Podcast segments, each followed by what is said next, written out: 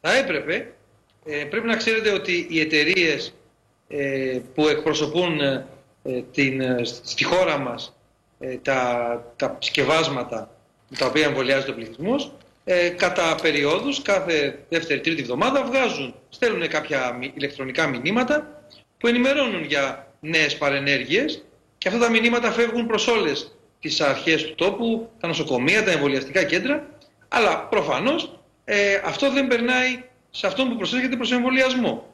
Ε, αυτός, ε, ε, χωρίς να είναι ενημερωμένος, δίνει την ενημερωμένη συγκατάθεσή του και υπογράφει. Σας θυμίζω ότι ενημερωμένη συγκατάθεση δίνει κανείς όταν συμμετέχει σε κάποια κλινική μελέτη. Άρα η υπογραφή την οποία κανείς κάνει την ώρα που εμβολιάζεται σημαίνει τη συμμετοχή του σε μια κλινική μελέτη. Τη σιωπηρή, την υπογεγραμμένη συμφωνία του στο να συμμετέχει σε αυτή τη μελέτη. Ε, γιατί όπως ξαναείπαμε, τα προϊόντα δεν είναι εγκεκριμένα. Είναι αδειοδοτημένα υπό όρους.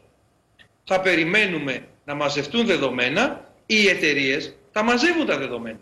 Στην Αμερική, σε αυτό που είπατε, την κάλεσε το δικαστήριο την Pfizer να φέρει τα δεδομένα και έδειξε ότι σε δύο μήνες είχε μισό εκατομμύριο ανθρώπους οι οποίοι είχαν παρενέργειες, είχε έναν τετραψήφιο αριθμό νεκρών στη φαρμακοεπαγρύπνηση μετά τον εμβολιασμό, τα προσκόμισαν.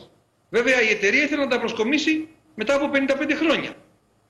Ε, γιατί να το κάνει αυτό αν δεν έχει να κρύψει κάτι; Αν, ε, αν εμένα μου λένε ότι δεν θα δώσω τα δεδομένα αλλά σε 55 χρόνια, δηλαδή όταν θα έχω πεθάνει, γιατί δεν μπορούμε να ζήσουμε 200 ναι. χρόνια, ε, καταλαβαίνω ότι κάτι θέλουν να κρύψουν.